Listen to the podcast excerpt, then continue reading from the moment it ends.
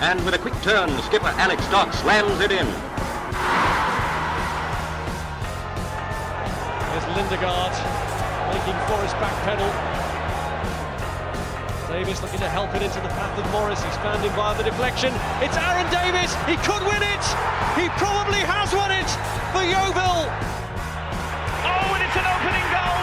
What a start. Madden, after just six minutes, gives Yeovil the lead. Stansfield, good turn away from Trot. Goal.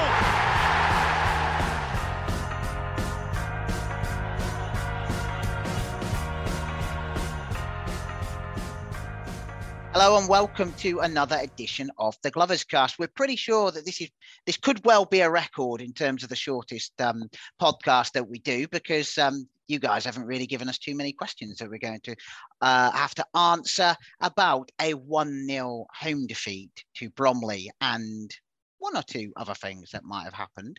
Uh, one man who, like myself, was watching on the stream is a Mr. Ben Barrett. Good evening. Good evening to you, sir. And one man who was watching from the John Lukins press box was Mr. Ian Perkins. Hello there. How are we doing? You, you got a slightly more showbiz intro there because um because you're a bit more showbiz. Is he? Well, don't know. I'm, Oh, I'm- I'm- is, I'm is that how we're going to start? yeah, we're going with it.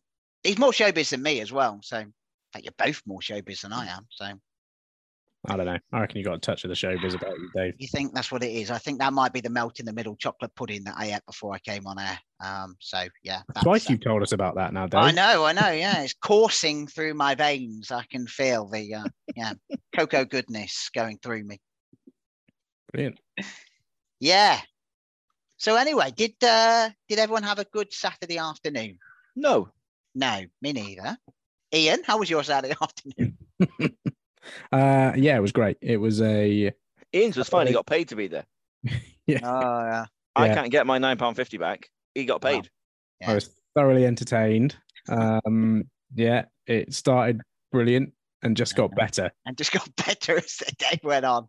Well, I have to say, um, when I was uh, I was talking to uh, well, uh, sh- exchanging messages with people walking in the ground, it did start all right because it was like everyone was there was lots of people there, and it was like, oh, this could be a good day. This could be a good day.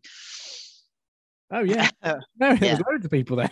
yeah, I loads was- of people there. you know, there was people. It's been a long time since there's been plenty of people sort of milling around pitch side. Yeah.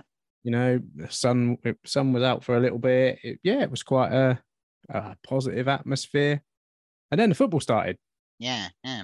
Well, if we go back to the the team, Yeah. because okay. obviously when we when we last spoke on um on Thursday, we just had the additions of we'd had Callum Harriott, we'd had Zanda Siziba, um, who uh so Harriott started, Ziba was on the bench along with Rio Griffiths, who obviously has played a little bit for us, and and Scott Pollock.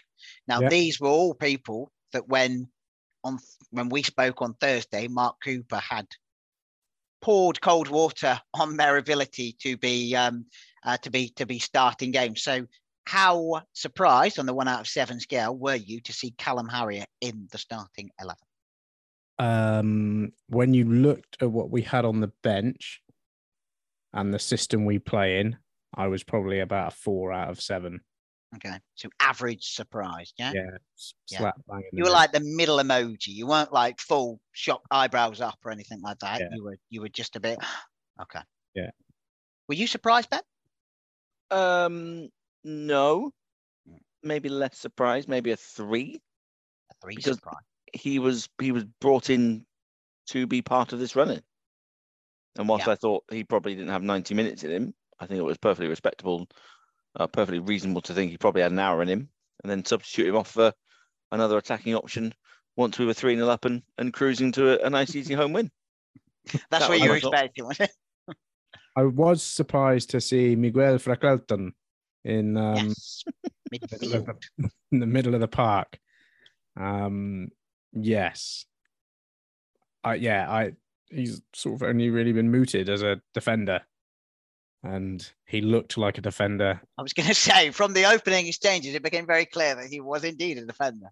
Yeah. He looked like a defender playing in midfield, and I know we've got like six million questions, and one of those was, "Were you surprised to see Freckleton in midfield rather?" Oh, than that, tick that one off. Yes, we were Get surprised. Yeah. Let's get it out of the way. Yeah. Um, I was surprised, but I think Staunton gives us so much at the back that I think we, I think to take him out of that position, it was. I mean, it was disastrous anyway, but it could have been even more disastrous with with him not there. In my view, I think, you know, he's carrying injuries. He's playing through pain. Do we really Carrying the team. do we really need to put him in centre midfield where he's going to get a bit more of a battering? And I think it's also worth noting that the other realistic option was to put Freckleton at the back as part of a three, which would have taken us back to wing backs. And actually, I think this was a a note of we aren't going to be doing that anymore. We aren't doing. No, we're not going to go for the three. We could have put could have put Max Hunt in there and played a three-five-two. Well, I suppose we did in the second half. We ha- we did in the second half because it became quite clear, quite obvious that it wasn't really going to work with Freckleton in midfield. But we are missing every midfielder we have that isn't Charlie Cooper. you okay, Dave? Oh, when, when Ben said wing backs, Ian just took a little drink and then he went as if he was going to boo down the microphone. And then it was almost like he thought better of it. It really amused me. It did. Yeah. and all, all day I've been thinking bluish shoe. That's all I've been thinking all day. I've, the- these little things that I get, I get Gloverscast like, uh, yeah, memories. Um, they, they, they make me chuckle. So I apologize. Fine. Please, please, please carry on with the You sensible gonna point you were making. I thought you were going to have something important to say. but- No, not at all. No. I I want to know more about this chocolate pudding because it is it is working. Yeah, absolutely. Yeah, yeah, it is working. Yeah, a couple of Was scoops of ice cream in there as well. A couple of scoops of ice cream, what Yeah. with laced with like marijuana or something. wow, and co- Speed. co- co- cocoa in it. Yeah. Okay, good, good. Um, yes, surprised to see Freckleton in the midfield. Yeah. Yeah. Okay. Um, where were we before we went back to chocolate pudding? So so there was a good crowd in, and and and the one thing that I noticed was mentioned pre-match um, was that if we could reignite the kind of energy that there was in the stadium last time we had a decent crowd in against Eastleigh, then we would be off to off to, to a flyer. Now, if I remember rightly, the very first move of the uh, of the Eastleigh game was us something we'd worked on in training, going for going for an attack and and and doing all right with it, and that lifted the crowd and and and, and it went from there. It seemed to be the other way round, in as much as Bromley were very much the ones who were on the uh, front foot, shall we say, and that worked in exactly the opposite way to what they did against Eastleigh. Is that fair assessment? Absolutely. They got that early set piece, bit of control of the football, which we never really managed. And I think the defending, I haven't, I don't know if the highlights are out yet. I haven't actually wanted to watch them. I think I, I think they were going to upload them, and then they were re- referred to as highlights, and trading standards got involved. Oh, okay. Um, but the way that first goal goes in, just just so poor defensively and really uncharacteristic. And then straight away after that goal, there's a couple of chances. Grant Smith has to make a save from cheek. Then there's a corner that comes in, and I don't know who heads it, but Grant Smith has to make another save. I don't know if it was Omar Sowunmi or not. Um, The lad, the lad they had on loan from Charlton, it was a Array or something like that, I think. the lad the Right. Yeah. the lad Donovan. Uh, Um, there's another Gloverscast throwback. Oh, there you Uh, go. Yeah, and we just couldn't handle any of those set pieces, and couldn't get how we just couldn't get through the midfield. I think that's the thing that we struggle with that aerial bombardment, and then when we did try to play the goal kick situation, which we've I've, we've not I've not seen us do it like this before, but Grant Smith Oh. played it to one defender, but everyone else is up the pitch. Um, and you've and rather than being near to him, we just couldn't get out. We just couldn't get out. We didn't have that ball carrier in midfield like Charlie Cooper was trying to do in the first half. Anyway, he was trying to do the jobs that Worthington does as well as himself, and was sort of carrying Freckleton through it. There were so many moments where it just Freckleton was out of position in the wrong place, just didn't look not didn't look up to it, but it was almost like he just wasn't anticipating quick enough. Um, and he le- left. I think it was for the cheek chance where he leaves Staunton really exposed, and Cheek sort of just almost runs through him to get a shot at goal. I think that's what I noticed a, a number of times. Um, was just how easy the ball came back. I just felt like it never at any point stuck when going forward, whether it was just to clear or whether there was actual thought process being put into it. It just came back. It must have been so relentless for the defense to try and figure it out because they just never got a breather. It Mm. was it was just set piece. It was attack. It was a cross coming in. It was a ball going out. Just never got a moment really. And the other thing to say is that when they when they got the ball, Bromley looked utterly assured. I mean, I know they didn't have a great deal to deal with, but but they always looked like they could carve us open. Um, and I know they did on a number of occasions. And the, the the one thing that surprised me more about anything with this game was how the hell it was one 0 I will never know.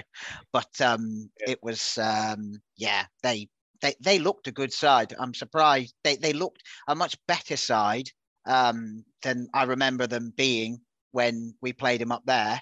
Um, and they beat us 4 1 up there. So, They just looked so well drilled, like they knew exactly where each other was going to be. And I don't know if it was more no, I don't know if it was more noticeable because we looked totally opposite than that, or it was just they were that good and they made us look that poor. Because, I mean, they've got a decent back three and wing back system works quite well for them. Mhm. And it, I mean, it does help when you've got a front two like they've got to put pressure on like throughout the 90 minutes. But I mean, we were so lucky to go in. I know it finished 1 0, but even at half time, we were really lucky to go in at 1 0. Um, yes, very difficult. I thought uh, uh, maybe it's because it was on that side and it was right in front of me, but I thought Ryan Law and Andrew Oluwabori had like their partnership to me was terrible. Like they, Oh they yeah, Oluwabori didn't protect Law when they were going forward. The passes, it was like they were totally out of sync. Um, Yeah. and if you know where each other was at the right point, and the yeah, just really, really poor in attacking and defensively. I I thought that, and I can I, I compared it mentally to how good Oluwabori had been with Agbaji at Halifax on an absolute stinker of a pitch in a horrible game. Those two, they just knew where each other were going to be and how they could overlap one another and all the rest of it. I I'm not sold on Ryan Law at left back at all, in the slightest. I don't mind him in the midfield three, um, but we were a we for every bit we were Matt Worthingtonless yesterday. We were Jamie Recordless at times as well. Yeah. I just I just felt like the point you made there about we looked like a team that hadn't kicked the ball together. And I know that players were coming in on Thursdays and stuff, but some of them must have had some time on a training field with one another. Like, did they meet that morning? Hello, how you doing? Nice to meet you. And that ran throughout the the whole game. I just felt like no one was close enough to Fisher up front. I don't think Fisher did anywhere near enough to get the ball and keep it in in attacking areas, but no one got anywhere near him. Down the wide angles, it was like Oluwabori and Law had never met. I didn't think Jory Johnson really linked up that much down the other side with Harriott all that much to start with, and obviously that then changed with the system change and the rest of it. Um, Maguire Drew kept finding little pockets of space, and I remember thinking on a couple of occasions, Maguire Drew, give it, give it to Maguire, and just no one did. They didn't even try. It was just like they weren't. There was no communication. There was no talking. They were. It was just so disjointed. It was eleven individuals, and then you could see the frustration in Cooper rile up because he could clearly see what was going on in front of him that this wasn't linking, this wasn't happening. So he was trying to do a bit more, and then as the game wore on, I know we'll talk about the second half and the rest of it.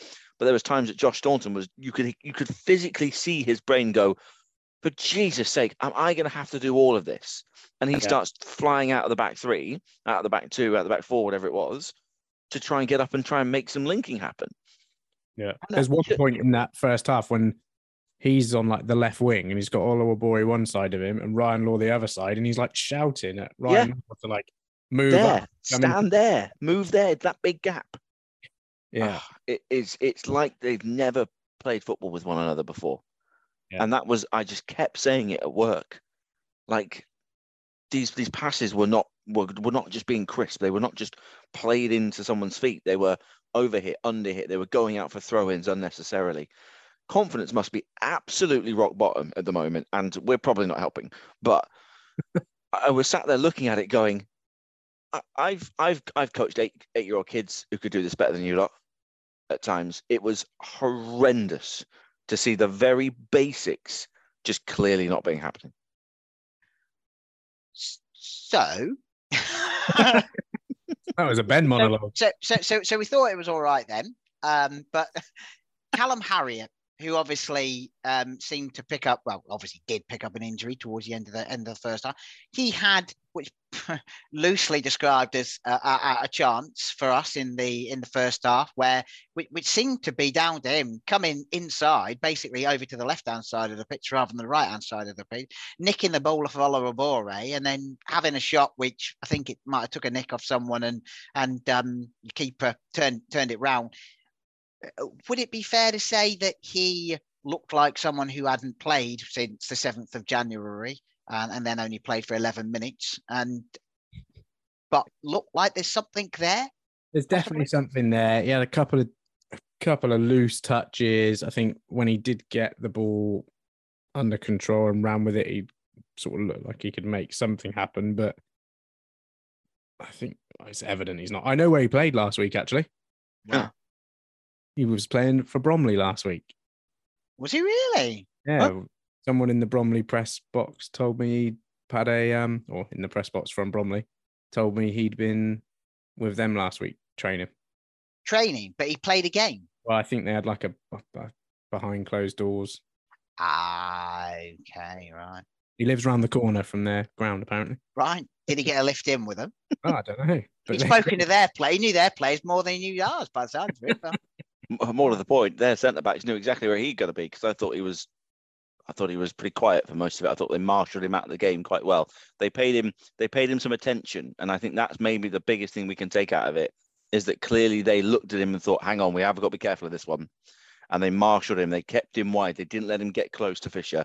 They didn't let him get close at all. And every time he got into the box, they just marshalled him out, marshalled him out the way. And that's maybe the biggest compliment you could give Harriott. But we're not going to see him for a couple of weeks. Quad's gone. well, yeah, we'll, we'll, we'll, we'll say that. I think the ma- I don't know if the manager said it in the pre-match or not, but Reckord had an Achilles problem last week, so that's why Reckord wasn't about. Oh, good. Um, so people, so booze at half time from what we heard. I mean, kind of Yeah, booze. Kinda, yeah. I think Rumbling? yeah, rumblings in the from the Thatchers more than anything else. Which seemed reasonable. Um, Harriott went off. Scott Pollock came on. Uh, he'd obviously borrowed uh, whatever it is holds Josh Staunton together because his knee looked basically just like it was made of black tape, from what I could see. Yeah, yeah. He had his tape on. Yeah, um, and well, kind of uh, uh, carried on where, where where we left off. Was about what nine minutes in, and we just thought, well, let just let him run through. And oh, Michael Cheek, don't worry about him. Uh, we'll just let him have a go. And the uh, yeah, he, he put it he put it over. Luckily for us, but That How's he was- missed that? that chance was absurd. How Yeah. easily they passed it through, put a ball over to the back post. Like, I mean, Michael Cheek is like the Rickie Lambert of non-league, isn't he? He is like hovering on that back post, looking to dominate a fullback and get a header in, and all the space in the world. And yeah, you'd have put your house on him to score that one. So here's I I saw that chance, and after I'd said a few expletives, I thought to myself, how many times have we put that exact ball in the box this season? And I don't think I can name one, apart from maybe Agbaji against Halifax when he puts it straight into the keeper's arms. Have we had someone who just will do anything to get on the end of it? I think of Fisher against Maidstone at home. That was it. A header he scored.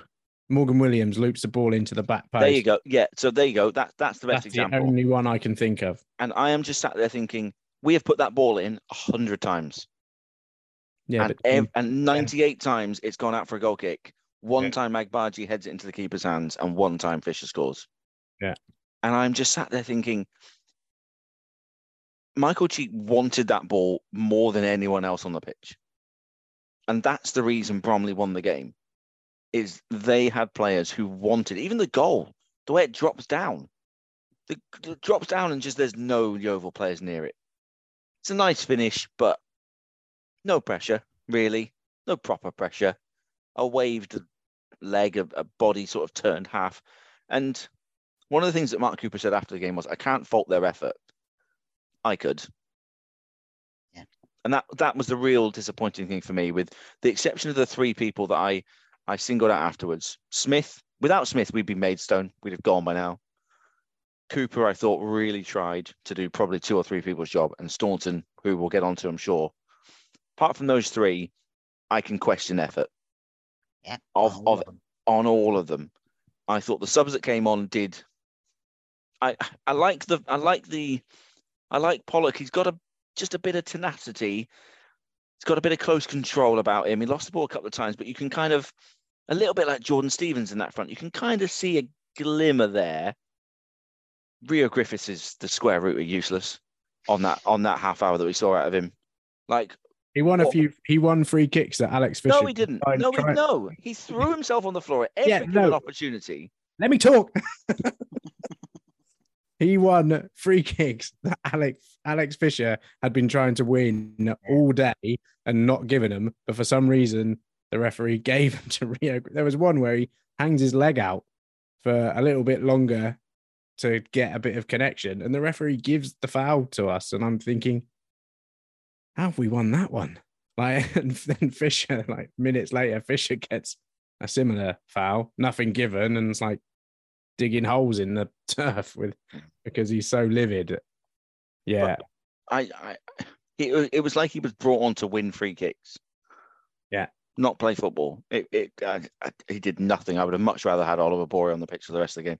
And Siziba, um, didn't really notice him, if I'm honest with you. Game kind of passed him by in that midfield that was being overrun at times. he got caught a couple of times, didn't he? And lost the ball, and Yeah, there were chances. Uh, he's he, he's one that you can see. He's not for now, was he? He was a signing that was probably going to come in the summer and be a part of the situation next season. Yeah. He's been chucked in where it matters. I- yeah, I just wasn't. I wanted people to come on. I honestly, I've said this a thousand times, and I'll say it a thousand more. If Malachi Linton can't get in this team, I, I, I don't I don't know what's going on. He absolutely must have been tearing his hair out yesterday, sat on that bench, thinking, "I'm better than some of this lot, right?" Mhm. And what annoys me more is, and again, I'm kind of skipping between bits here. Something Josh Staunton said was, "Characters win your points." There's one thing that Malachi Linton does that I would argue a couple of others don't is gives a damn. And if we're at that point, he gave a damn to the point where he got us a point that debatably we might not have got against Halifax. For me, in such a disjointed group, you ha- we have had Fish and Mal. So when you've got such a disjointed group that have never played together, why not have the one partnership that have played together on the pitch at the same time?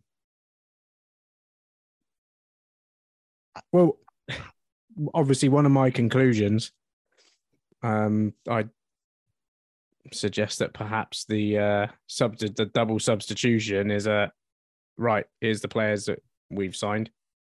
Let's see what they can do. Moment, because that's what it felt like to me, and I think uh, even we'll come to what happened after the match, and I will pull the curtain back as Ben likes to do.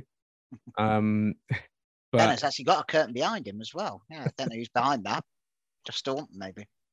Um, but it was. I, I don't know why. I don't know why you wouldn't have brought Linton on in that situation, but the ah. the body language of Mark Cooper yesterday, he and Chris Todd are normally so animated on that touchline, like you, you they go for the fourth official all the time, like it is it is relentless and there was none of that yesterday. None of it. No. When in my match report about this point, I, I put that, and this is probably triggered by something that you and Sheridan has said on commentary, but but from from from the crowd to the players to the dugout, the energy was completely missing. Literally, Yeah. No one was up for this apart from Bromley, of course. Now, interestingly, um, and we'll come on to this as well, I'm sure. Um, at this point, Matt Ugler took picked up his phone and took to Twitter and tweeted, "Thatcher's end makes some serious noise." Three exclamation marks. The boys need you. Two exclamation marks. Is that fair to say that that the the the the, the crowd needed to because I, I, and I, I'm sure people were reading that at the time. From what I could hear on the stream, there was a little bit more noise at that point. Um, so obviously somebody listened to, to, to, to what he was saying, but it very quickly died down when It was nothing like Eastleigh. No. It was nothing like Eastleigh. And I think you need something to get behind. And there, there was zero. Like, I, I, I mean, the changes, while the players who came on didn't make much of a difference, I felt Charlie Cooper got on the ball a little bit more, but all he could do was give it to Joy Johnson, give it to Ryan Law, try and make something happen in those wing back areas. And then it was sort of hopeful crosses into the box. And Fisher has a good chance. I think, A good chance. It's a blooming great chance. Yeah, it's one of those that I think that um, this might be harsh on Fisher. I don't think Alex Fisher's ever going to score one like that, but give it to Warren Patmore in 1998, and it's Give in it the to back Mike. of the net. Give it to Michael Cheek. yeah, give it to Skivo, and it's it's Yeah. in. But it's one of those where, you know, he's how many goals he scored this season? Four in however many appearances, five. And I don't want to get into the whole goal scoring debate again, but if you had a if you had a a proper clinical, confident striker, they will put that away. That's the word. Confident. Yeah. You can you can even break it down where I'm sure if Alex was asked, I imagine in that split second of that ball coming in, he probably thought, "Oh God, I've got to try and score this," and as opposed to, "I'm going to score this," but it just never looked like he got any kind of contact on it whatsoever. He almost, I don't know whether he was overthinking it, trying too hard, and it just gets nowhere near, and it's just completely harmless. A I think- confident, a, a striker in form, a striker in confidence, at least gets on target. Yeah, I think he did get he got good contact on it, just went the wrong way. Like it's not he hasn't got his head round it enough. I I you know, I don't know. I've only seen it once back, but yeah, It's a heck of a chance. he needs more, you know, we only get one of those and he needs more than one of those to put it in.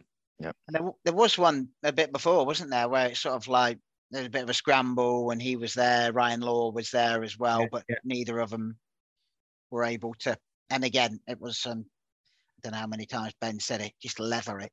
That, that's what you needed. Was just someone just to So- swing a boot and who doesn't care about what's in the way. Just smash it. Well, Bromley had a couple of those, didn't he? I think it was Cheek in the Oh yeah. second half, in it right on the penalty spot, and he Yeah. skips it. And is that when the the the scrap happens straight after that one? I think it's Oh yeah, yeah, that was yeah, that was after comes that. Yeah. in on top of Grant Smith and gives him a boot. takes a lot for Grant Smith to lose his rag, but Mm. he was not happy with that. Oh, he got kicked. That's why Hmm. he got booted. He, he had the ball under control and he got booted. Uh, he, I think, I think, I, he probably got a bit lucky that it was only a yellow card for the guy that kicked him. Personally, I think he knows exactly what he's doing, and he sort of will play that whole. No, the ball was there to be won. It was coming down. It had been deflected, and the referee's given him the benefit of the doubt. He knows exactly what he's doing. Grant Smith is on top of the ball, and he kicks him. And Grant Smith has every right to get up and get scrappy about it, but he then gets booked, which means he, you know, uh, yeah, I don't know. Yeah, Okay. So And then it ended. then it ended. Yeah. Yeah. And then and then the booze game. yeah. Yeah. Then there was yeah, there was booze. A lot of players slumped. Yeah. So Few- can I on on the stream? I don't know if you saw this, Ben, but um, after the usual sort of milling around the centre circle, the camera comes on Josh Staunton, who is absolutely fuming. He's like he's, he's walking around clapping, and you know uh, you don't need to be a lip reader to see what he's saying, but it's there, there, there, there's an F word being used a lot. Yeah. So and and people are sort of coming up to him, and he just like No, no, no. It's like yeah, Yeah, he was. Yeah, visibly angry, and there was there was times I I kind of haven't seen that at Staunton actually, but you, you refer to that Ryan Law incident in the first half. There were a couple of others where he would try and make something happen and the ball would break, or there was a, a time I seem to recall might have been Johnson where the ball just kind of trickles harmlessly out of play off a miscontrol, and you can see Staunton. He might not have even been that close, just lose his absolute box. Mhm. Just and and I felt that he was. You could tell he was right on the edge of of, of being rather angry at the situation that was unfolding in front of him, and obviously he um, very eloquently after the match told us exactly what he thought. Yeah, well, he was livid before Mm. before that. So I am going to pull back the curtain because it is very obviously, if you couldn't tell by the performance on the pitch, a unharmonious group right now across across the board. The players don't seem to be very happy. The manager is obviously not happy. Um, in front, so after the game in the tunnel, there is a you've got the manager, assistant manager, coaches, CEO, director, all um don't know what the word is. Huddling. Yeah, yeah, I'm just trying to hard to put their emotions into it. Probably incredulous Oh, word of the day, Luro. Let's go. at what has unfolded. I don't know I that think means. it's the tweets. I think it's the performance. I think there's obviously a lot of things going on that people are not happy about. Um, I think Cooper's interview where he talks about obviously Matt's going to sign the players he wants to sign, I think is what he said. Yeah, it's his Um, money. It's his club. that you know that doesn't necessarily ring true with what was discussed in the week um and how they were all sort of you know mark cooper would have a say and things like that um yeah and i think we've seen photos of the manager charlie cooper and the prospective owner walking around the pitch after the game but go on ben I was going to say that image of those three people on the pitch, knowing what we think we kind of know and reading between the lines to the areas of what we know now, or what we kind of, I can say, read between the lines for. What, what do you hope was said? We don't know what was said. We'll never know what was said, and kind of, I don't really need to know what was said. What do you hope was said between Matt and the Coopers? i don't know So, I um, so I tell you what I hope was said. please let me manage this team until the end of the season and trust me to do the job with the however many hundreds of games of experience that I've got in football would be my hope. Um, I was going to say the same thing. oh, okay. I was going to say the same thing, and I was also going to say that, and I know we'll come on to Matt Ugler's latest tweets from Sunday night. Um, I was hoping that Matt Ugler said, "Sorry, mate, I've made a, you know, I've, I've, I've done the wrong thing here." And again, to, to read what he has actually said, I'm young, I'll make mistakes, and I'll learn from them. That's what I hope he said to Mark Cooper. What he, yeah. So those two conversations are what I hope was said. he's got he's got experienced people around him Uh-huh. in Martin Starnes, Stuart Robbins. Like, let them guide and help, because I dare say, if I was a if I was that age coming into a football club, I'd be living the dream. and, and you know I would be, you know, it's it's but I think the the reality of it is with that result and all the results around us, like it was sort of it's not in our hands at all now.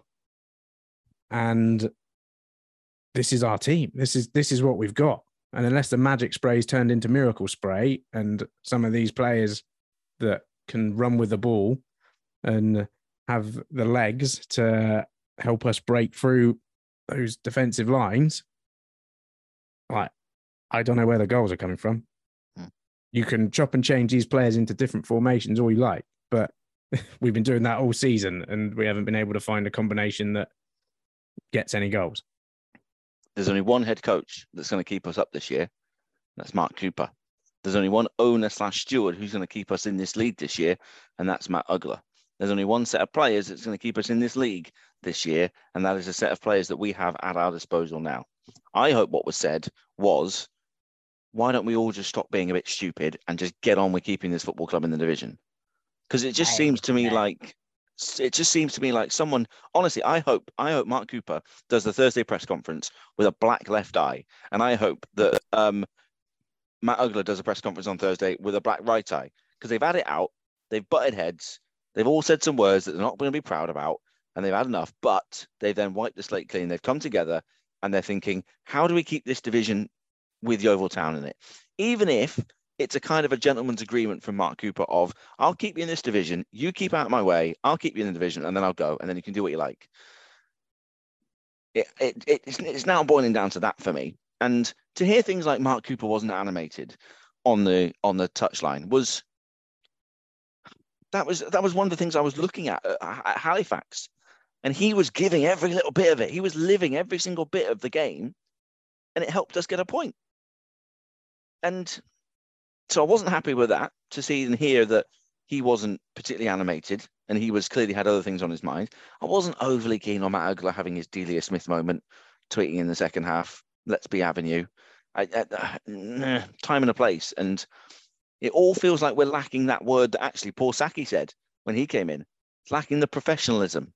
Let's have a bit of that back, please, because you can keep your scouting thing for now. You can keep your posh physiotherapist for now. You can keep your director of footballs for now. We'll talk about that later on.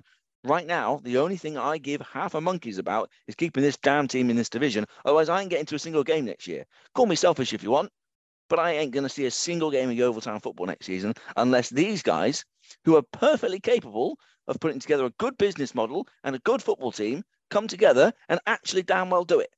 Because we've got a captain that wants to do it and he's got some characters around him that want to do it. Some characters around him that want to do it. And if they can't all get themselves to head together, guess who loses out? Me. Dave loses out on my little Oh. stream. I'll He give you a loses lift, mate. I'll give you a lift. It's fine. I'll go to Farsley, whatever. Um, I dare say as well that quite a lot of supporters will lose out because I can't see BBC Radio Bristol Yeah. following a National League South side No. Around for um for commentary. spoken as a true beneficiary of their wage package. Uh, so, so Exactly. Ian, you you were you you were you were peeling back the curtain before we we, we, we went. to this, but sorry, I did it. I did it you, again. you, didn't you, you, no, you were you were saying so. Josh Staunton um, came out. This was for his post match, was it? His post match. Um, Yeah. Yeah, and he took he uh took a few minutes with um Paul Thorpe and Dave Pryor, sat on the wall and had a vent, I think. But yeah, he was yeah, he was very displeased at the situation.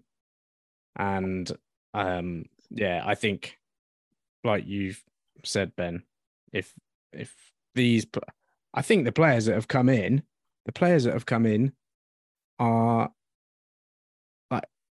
did he say it unsettled? I'm not sure if unsettled was the word or not, but the way that they've had quite a tight knit group.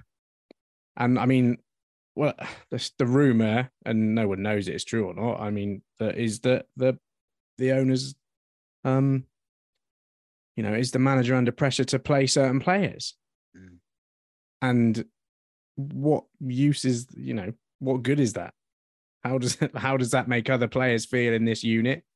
Like, it does not bode well for relegation scrap scrap, and I am I am resigned to us playing National League South football tonight as we're talking because if if I don't see how those performance that performance on Saturday gets turned around. I just don't unless you've got Lawson D'Ath, Morgan Williams, the players who fought all season are back, fit, and in in that squad fighting for one another because there was no that was not a team. No, it wasn't a team. There was a moment in the game where there's a bit of stoppage time and everyone goes over to Mark Cooper, except Reo Griffiths, who was chatting to the goalie or the ref. well, uh, and yeah, the new the new boys. Yeah, and I thought, go on, Dave. Sorry. I, I, I was just going to read out because I just I just called up what, what Josh Staunton said. So there's a line in there, and Ben's said a bit of it before. He said um, it's essential that we have unity, and if we don't have it, we're going to be in a very difficult position in a few weeks' time. As we've said, probably now. Characters of this stage of the season are worth points. They make a difference. They stand up, run through brick walls for each other, and get you those few points that you really need. So it's important that we all take time to realize what we're playing for here, and that has to be your driving force. And that's everything you guys have just said there. That's if, if we could play this tape to those players and make them realize it, like you say, I think there's enough of them there who do realize it. And I just hope that those players that are just mentioned there, Josh Staunton, Morgan Williams, Lawson D'Ath, all of those lads who've been through everything that we've been through. And I, I- can't blame uh, Matt Ugler and I can't blame the new um, players who've come in for not understanding and not realizing all the things that we've been through. Um, and I, I, you know, everything. Don't need me to call out what they are that we've been through. Even going back over the last ten years. I was just going to say, is Yeah, not a, it's it's not, not- a new thing. It's a decade long thing. Exactly. It's not. It's not just over the the last um, few years, and you can't expect them to to get that, and you can't expect them to understand that. But there are people there who do, and I think, and I think, Josh Staunton, and I feel so so much sympathy for Josh Staunton because he is he, he, he's taking it all on himself. And let's remember, this is a guy who just had a kid, so he's got all of that going on in his head. He's a player who is literally falling to pieces in in in, in front of him because he's just so it, he said he, he said something about I I I heard every you know but you won't find me blaming my body. I'd run through a brick wall for this football. I mean, yeah, I, I'm. Ben's going to point to his blog that he did about him being the most important person since Terry Skiverton. I mean, probably got to win a few more trophies to be Terry Skiverton, but he Score um, some headers. Yes, it's got some headers. Yeah, but I mean, if you could bottle that, whatever that is, that's in Josh Dawn, and you could give it to to to all of them, we've got a chance for the playoffs. I think. So, um, All right, all right, but- Three Valleys. yes, exactly. so, um, so, but but yeah, I I don't blame those players, but I do hope that in the next week, because we've got a week now until um uh until till, till that Southend game, that some of that gets through to them, and some of that gets that, and they realise where we are, how we've got there, and and and what this means, and it's yeah, it's I- I would I would go a little bit more uh, simple than that. I'd have them in a room on Monday morning, nine o'clock Monday morning. I'd have Josh Staunton at the front of the room, and I'd have him ask every single one individually. And you know, Charlie Cooper, yeah, I'm behind you, Skip. And you know, Grant Smith, yeah, I'm behind you, Skip. Lawson, Matty Worth, you know, those ones that we've called upon time and time, yeah, I'm with you, Skip. And I want him to look every single one of them in the eye and ask them, are you with us? Whether your long-term future is at Yeovil Town Football Club or whether you're here for a few games just to get some match fitness and you're disappearing off in the summer, are you with us for eight games? Because if you're not, go home. Go home. Don't train. You are you are more of a hindrance than a help right now. Don't be there. And if we lose out on wages, on paid wages, if we lose out because we've got players that we've brought in that suddenly decided they weren't up for it, that's fine. If you're one of the young lads and this is a scary time to be in and you don't want to be part of it, that's fine also. Go, leave us. Don't turn up tomorrow morning. We need 16 players that actually want to be there next Saturday. And more importantly, the Tuesday after. Yeah, definitely is juicy after. I I hope they were in today and had that conversation. Do you know what? Yeah, you're absolutely right. Yeah, you're absolutely right. That was it was it was disgraceful. The whole thing was disgraceful. And that and that not just not just the players. Yeah. But I want I want Mark Cooper to answer that question. Are you with the skipper? I want Chris Todd to answer that question. Are you with the skipper? I want the goalie coach. I want the youngsters that are in and around the group. You with the skipper? You with this man? Because he was the only one that showed, oh, yeah, yeah I'm going to do it. Uh, Josh Staunton showed far more in the way of fight in his post-match press conference than Mark Cooper did. Mark Cooper sounded quite resigned, quite forlorn almost. And it was a very different. It was a very different press chat, wasn't it, Ian? You you were stood there. Did you get any kind of difference? But I I, I felt like I I every word Josh Staunton said, he meant it. He meant every damn word of it. And it felt like Mark Cooper was playing it a little potentially a little bit safe. Um, I think I don't feel like I feel like the manager can't say exactly what he wants to say in the same way and deliver that in the same way that a player can. Okay. Um, In that case, I hope he said it. I hope he said a bit more in private, possibly to Matt on the pitch afterwards, possibly in the changing room afterwards. I mean, to me, he, um, to me, that huddle of people, it was a, it was like they're demoralized. Right. Well, those are the people that have got to remoralize everyone else. Yeah, well, yeah. That's their that's their jobs. Do they- So how do they, They get? are the motivator. But they, they- they motivate the motivator. But who motivates them? That's the well, thing. you would hope that you, you would hope that your leaders are self-motivating.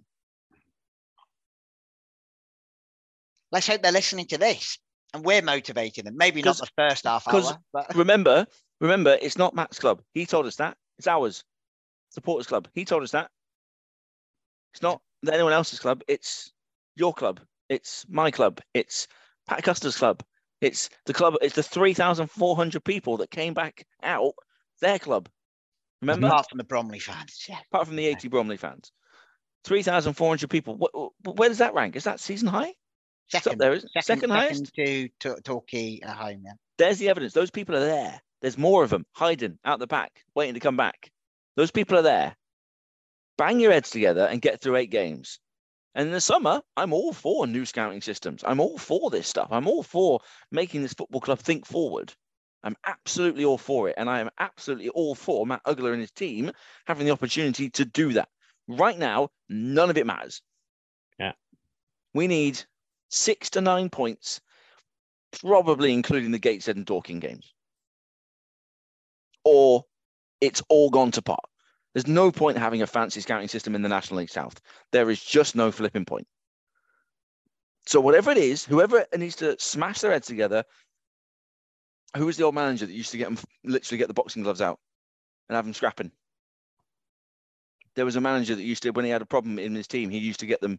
He used to make all the other players make a boxing ring, a square, and the two players, he'd get the boxing gloves out and he'd say, I've at it. You get three minutes. You get a three minute round. Go nuts." Wow. I don't if know who that if, was. If, if that's what you need to do between Aaron you, Sowell. So it sounds like a Dave Webb kind of thing to me, but you know what I mean. If if that's what you need to do, do it. Didn't Dave Webb just hang people from the? from the f- live, live post, yeah. I tell you what, you wouldn't argue with that man, no.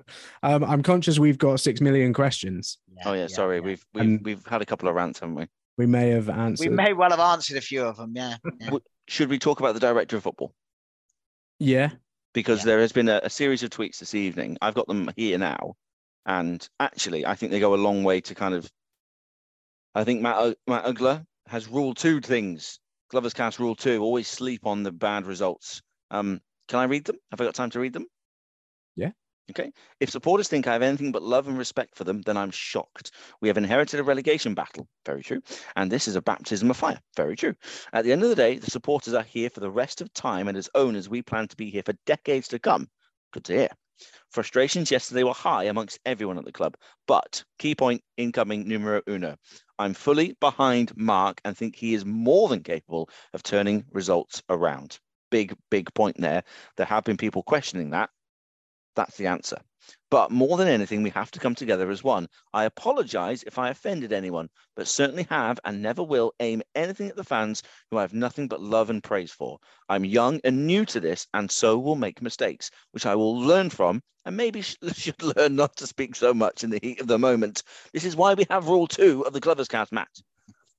And in pure frustration, this is a long journey that we need to be on it together. Tomorrow, we have our new director of football coming in, and I'm excited by working with both him and Mark. Let's stick together on and off the pitch. Initial reactions to those tweets, Ian Perkins, because a lot of what he says there is actually kind of what we've been alluding to and we were hoping would happen. Um, maybe this is just my state of mind at the moment, but right now, a director of football is not going to keep us up.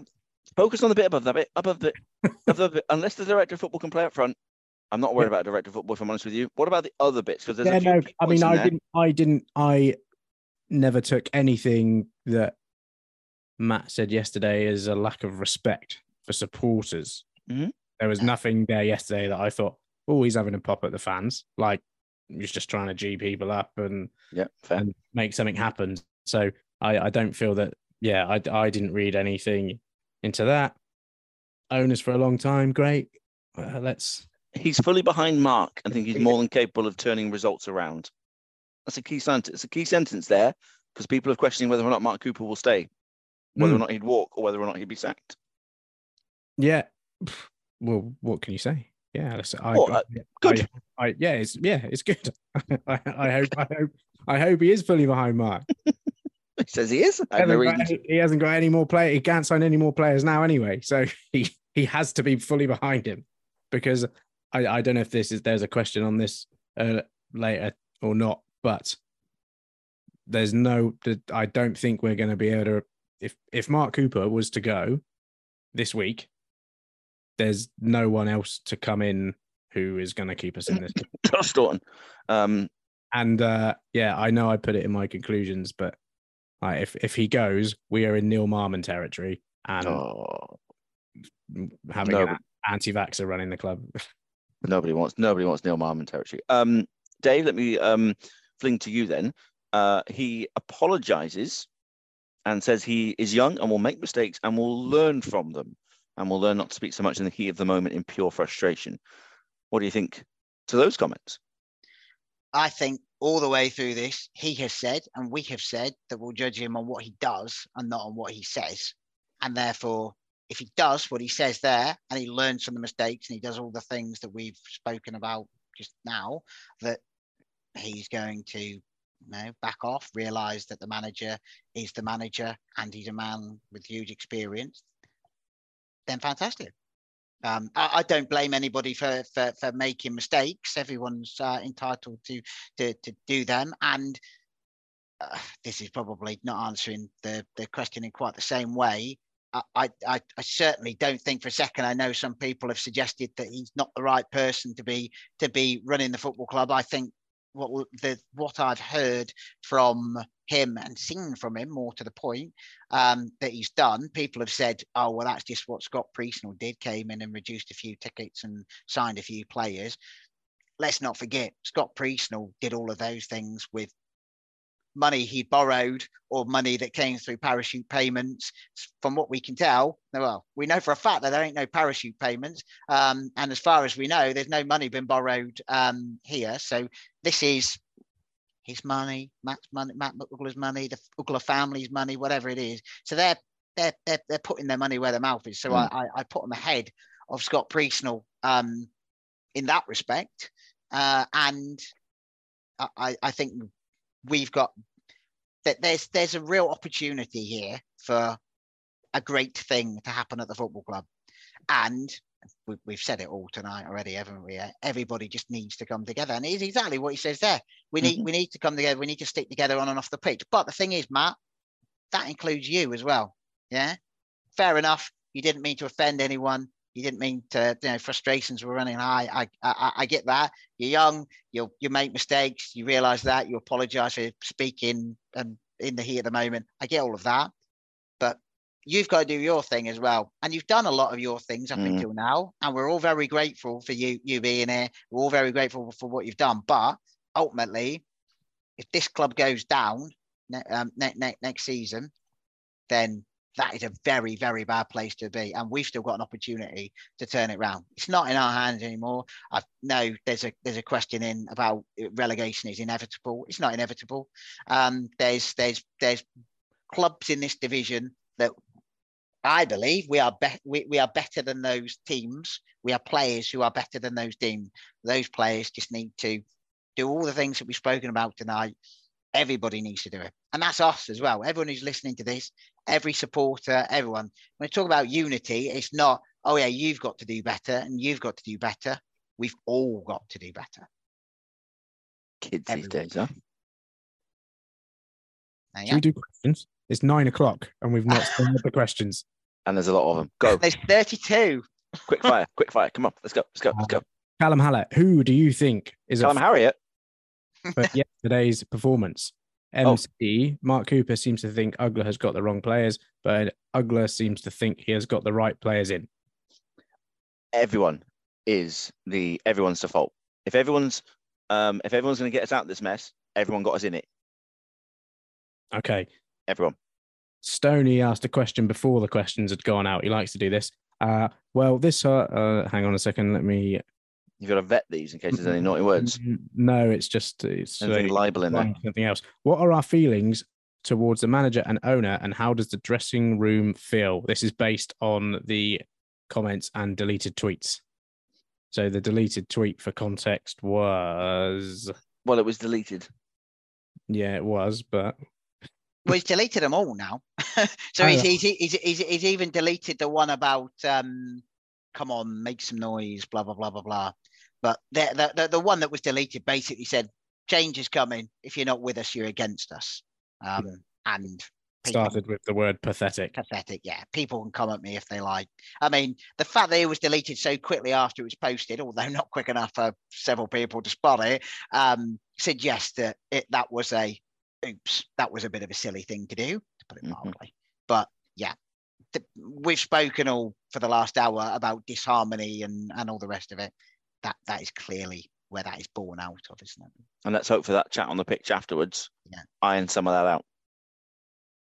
Um, Paddy the OG. I, I think your Twitter might have been hacked, Paddy, because it's changed your Twitter handle and you don't know why. Um, anyone else miss Dave doing the questions in that funny voice? I don't. Me, that this is my voice, Paddy. He just says questions, Paddy.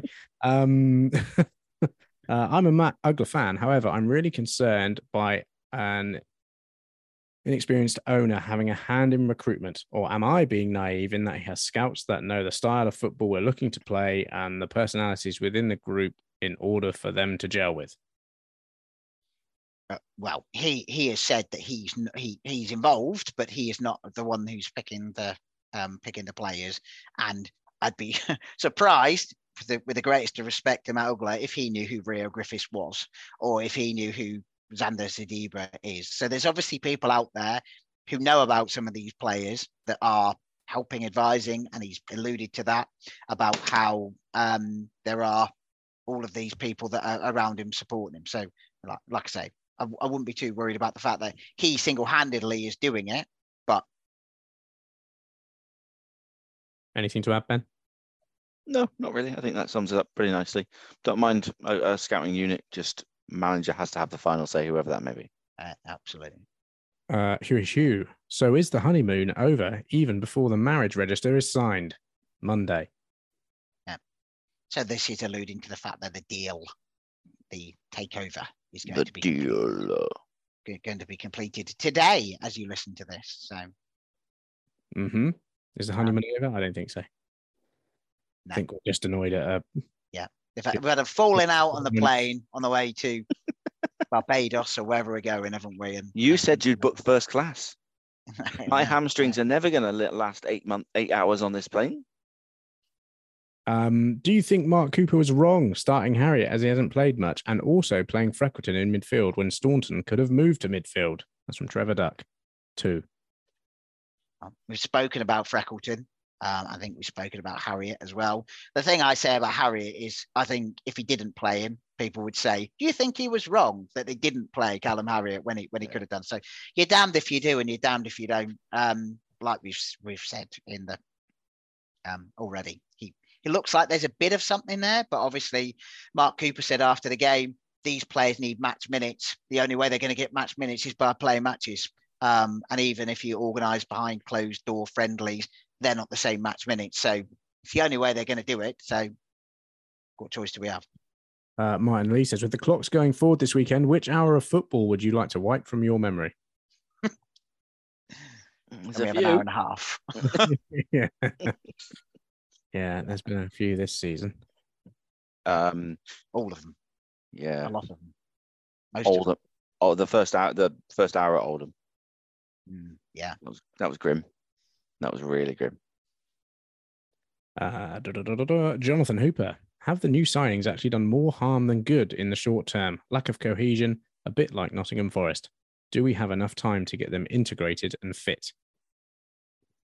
Let's tell you, hope tell so. you, May. Yeah, yeah, I Yeah. really hope so. It's a it's a valid point and one that was raised yesterday. That new characters and again, Josh Staunton, he says, "I'll take that on me.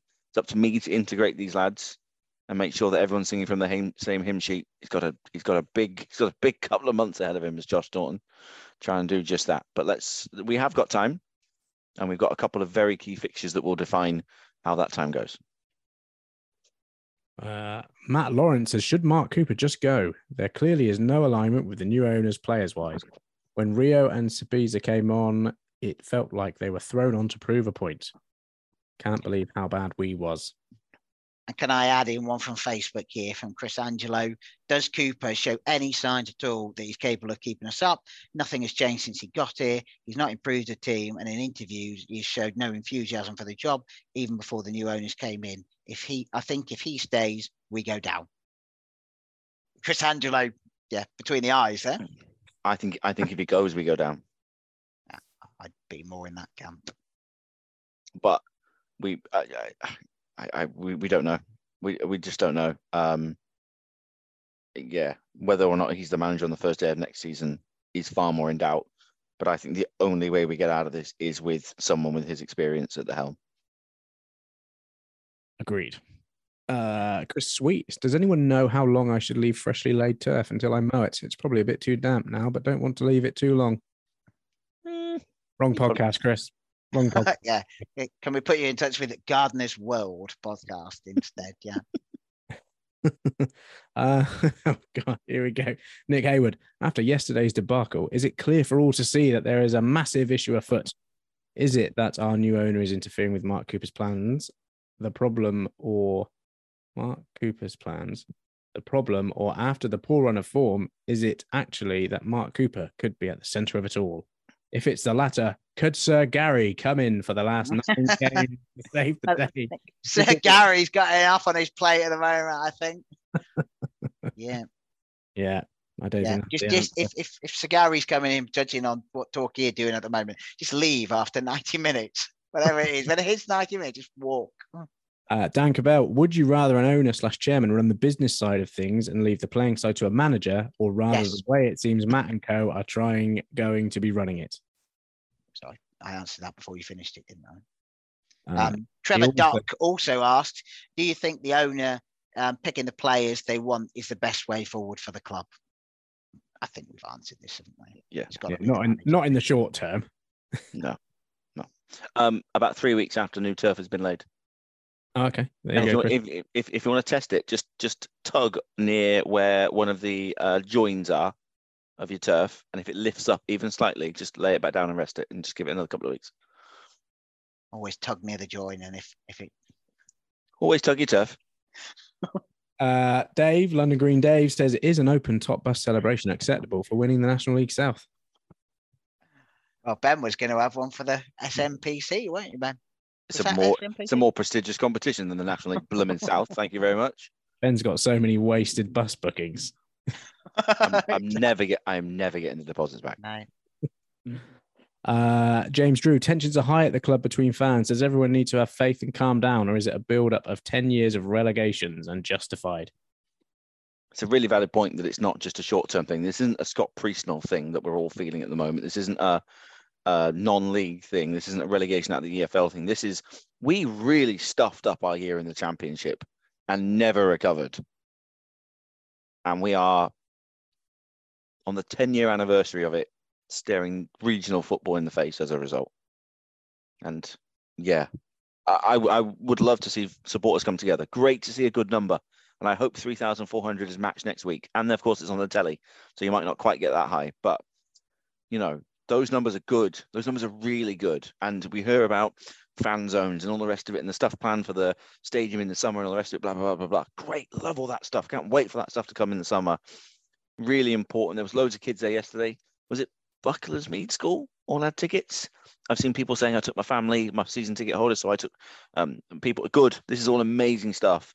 That needs to continue. And if everyone does start singing from the same hymn sheet, that's a really solid base to build a football club on. You just want to do it in the National League, not the National League South. Uh, James also asks, with Easter coming up, what Easter egg are you going for? Oh, that's a great question. Um, keep it simple. Just a just a crunchy. Oh no, mini eggs, mini eggs, mini eggs. You, you were right the first time, then, Crunchy. Oh, sorry. Uh, I'll go mini eggs, please. Uh, Dexter Tyson, would you rather have a kick in the balls or have to watch another performance like the game yesterday? My elderly father said he would gladly take a kick in the balls. well, I- I'm not sure we should be kicking Dexter's elderly father. That's for sure. Poor man. if you can pay is- me more than the BBC do to commentate, I'll, I'll Is take his, it. is, his, is his elderly father called Mike Tyson? Oh, very good. Yeah, I wouldn't kick that man in the balls. Uh, Clevo, very annoyed. Are we? hang- Whoa, are we not answering that? okay. Are you? Are you getting a kick in the balls? Or are you watching that again? What I said, if you can pay me more than the BBC do, I will take the kick in the balls. Who's Who's doing the kicking? Josh Staunton. Because if it's Josh Staunton, no thanks. If Josh it's, Staunton. if uh, it's uh, Reo Griffiths, I'll take my chances. He'll probably wander off and talk to the ref instead. Uh, Clevo, not Clevo. happy. no clean this weekend. Uh, where do we go from here, and who is to blame? Southend. No, don't go to Southend. They're coming to us. Relegation seems inevitable after yesterday's debacle, both There on we go. field. We don't need more disruption and another change in the dugout. Surely we all have to pull together and achieve by unity, as per club motto. I, I, I, like the way that he's called everyone out and then said, let's go achieve our unity. I love the way you made that sound like the end of a really snotty office email. As per original email, I've told you this.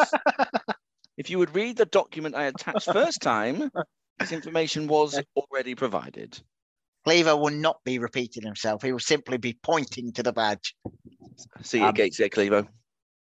He's right. Unity.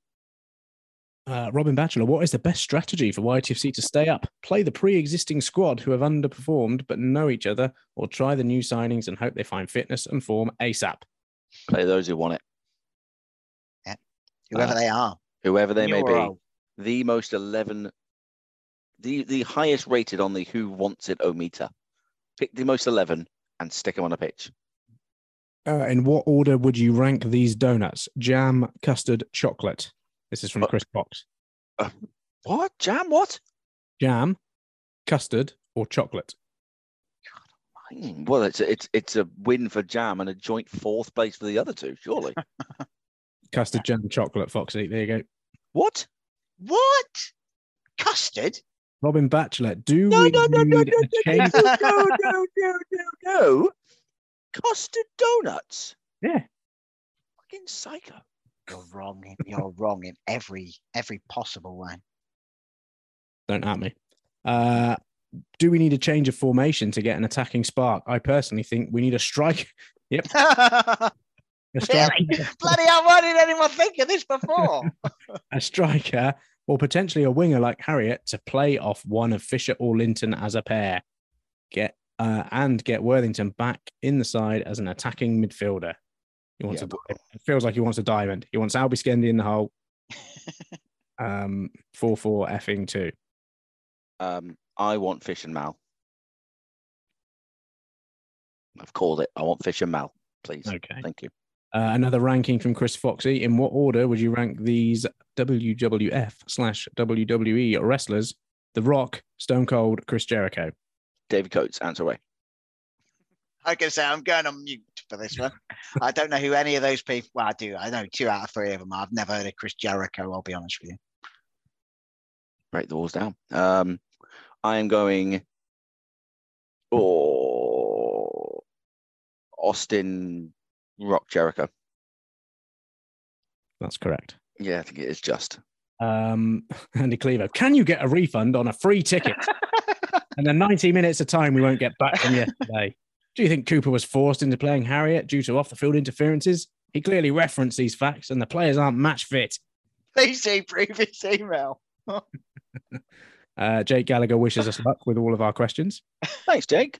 Good blog Okay. on Charlie Wakefield, Jake. Good blog on Charlie Wakefield. Yeah, I did enjoy Enjoyed that. that. And so did Charlie Wakefield. So, which is which is nice to see. I, I feel like Charlie Wakefield would make us better.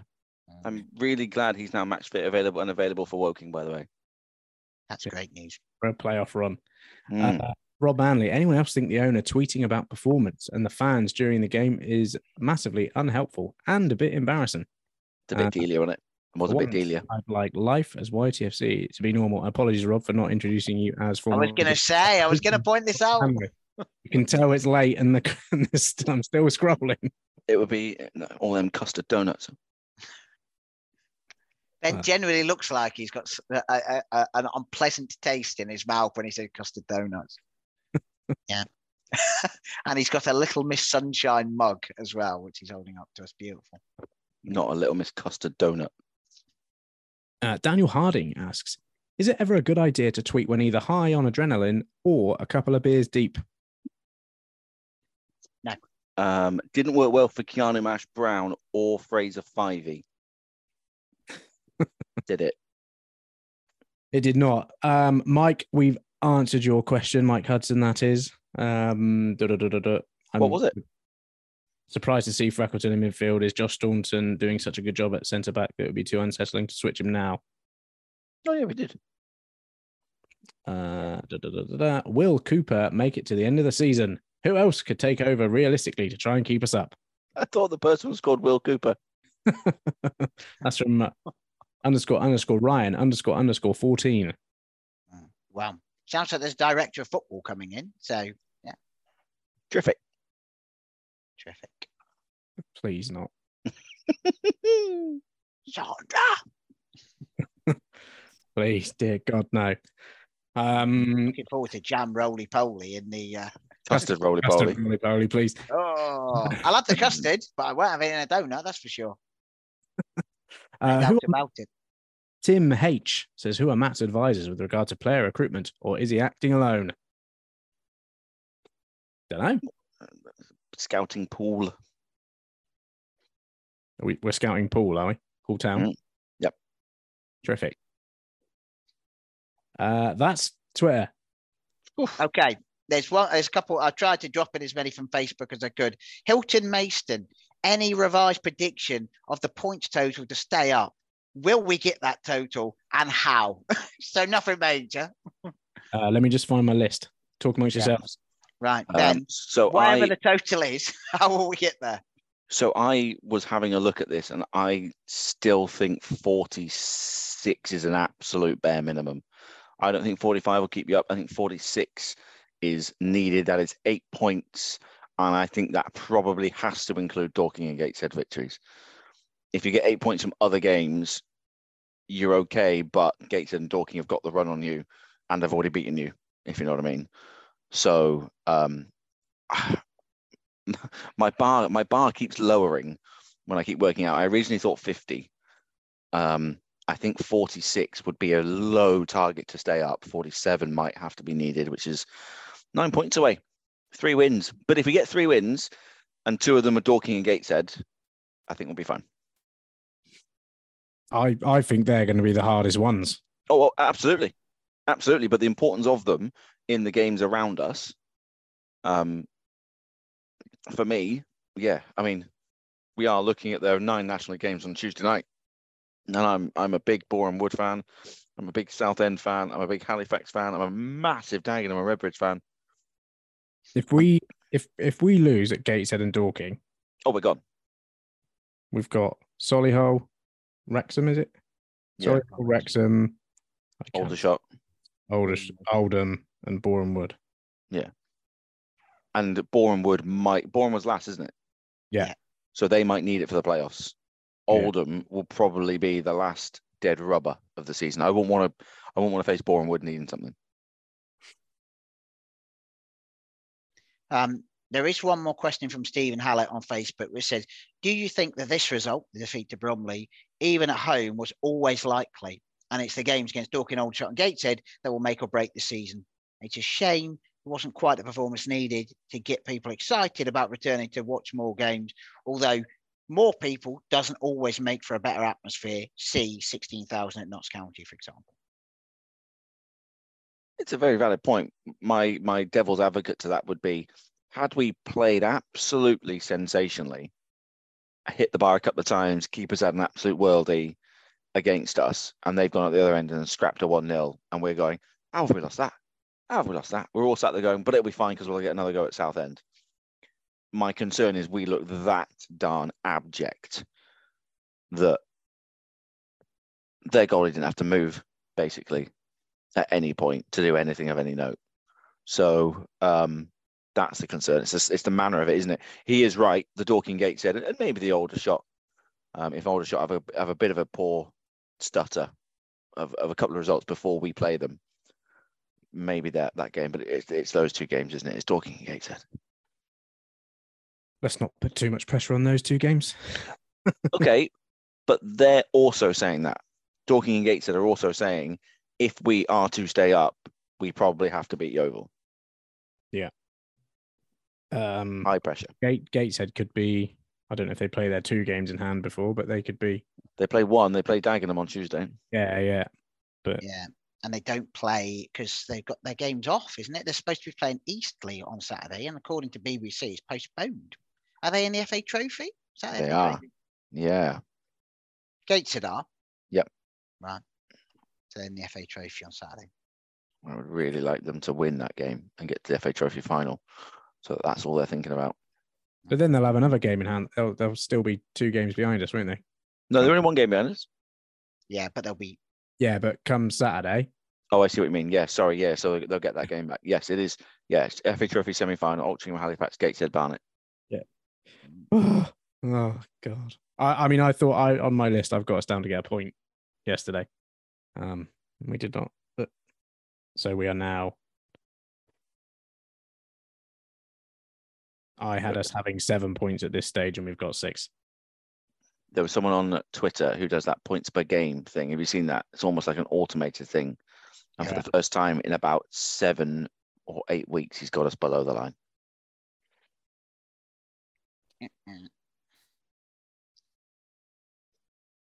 That it, Dave? Well, Is that Dave? No more. no more. That's it.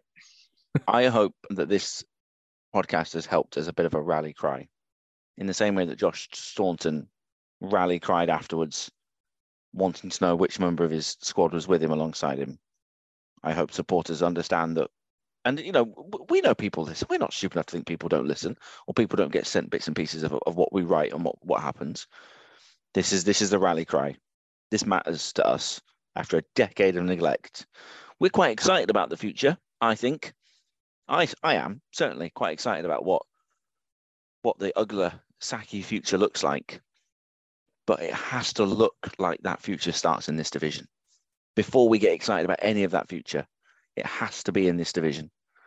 And I'm really, really scared. For the first time, I looked at the, the situation on Saturday and I was really, really scared that I wasn't going to see any football next season.